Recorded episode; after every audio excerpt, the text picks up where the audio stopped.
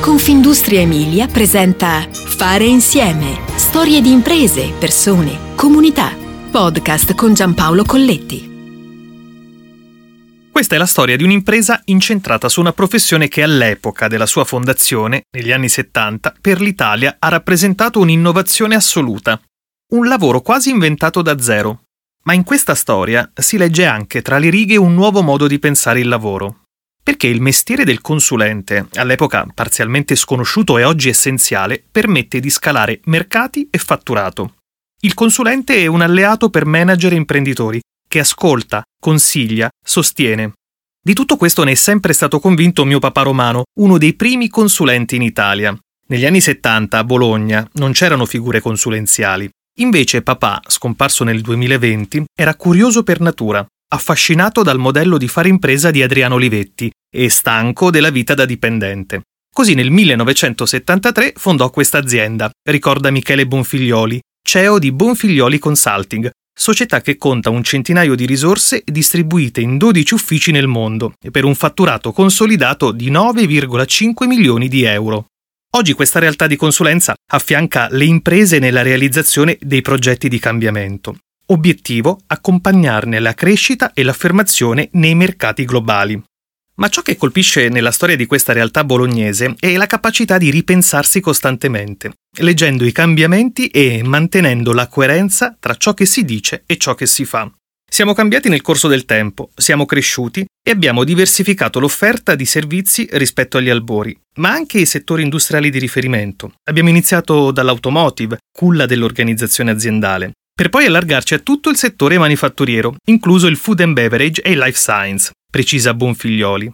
Questo imprenditore 47enne dalla formazione scientifica, ma appassionato ai temi classici, è approdato in azienda dopo esperienze di formazione e lavoro all'estero, tra Inghilterra e Stati Uniti. Per lui, delle origini, rimane la consapevolezza che alla fine il lavoro si fa con le persone e tra le persone, e quindi bisogna dare loro valore, coinvolgerle, capirle sono per un approccio pragmatico, concreto e relazionale. Per far succedere le cose bisogna che le persone si convincano. La centralità delle persone è assoluta, puntualizza Bonfiglioli. Oggi l'headquarter è a Casalecchio di Reno, 40.000 abitanti, nell'area metropolitana bolognese. Ci sono poi le sedi di Milano e Padova e all'estero, in America, in India e in Vietnam. Il mondo della consulenza è ampio, diversificato, eh, presenta varie sfumature, ma l'aderenza ai dati, l'ancoraggio alla contingenza e ai numeri fanno sempre la differenza.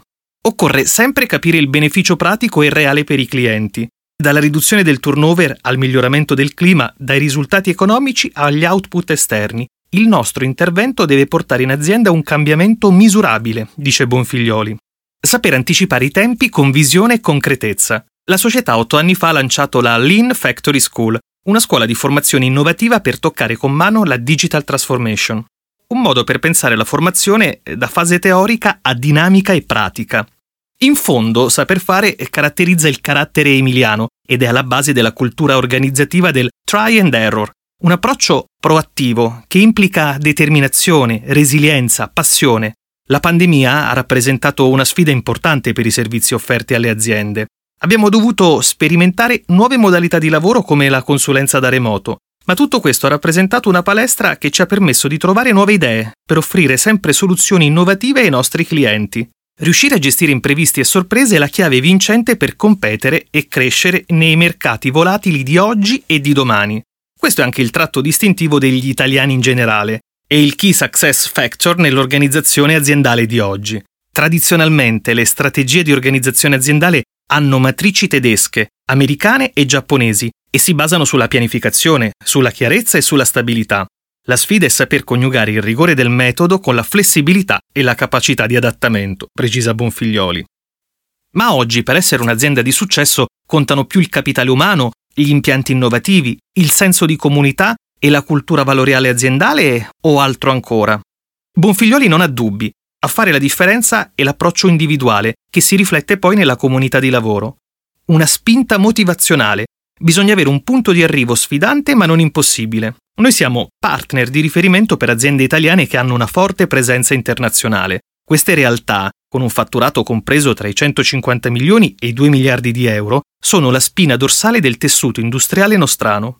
Per le aziende di filiera sarà importante agganciarsi a questi campioni nazionali, ragionando sul mondo e non più soltanto sull'Italia, puntando sulla ricerca della sostenibilità, sull'investimento nella digitalizzazione, sull'attenzione ai giovani talenti, conclude Bonfiglioli. Ancora una volta sono le persone a disegnare le aziende del futuro. Fare insieme ti aspetta alla prossima puntata. Puoi ascoltare tutti i podcast sul sito www.confindustriemilia.it slash podcast e sulle principali piattaforme digitali.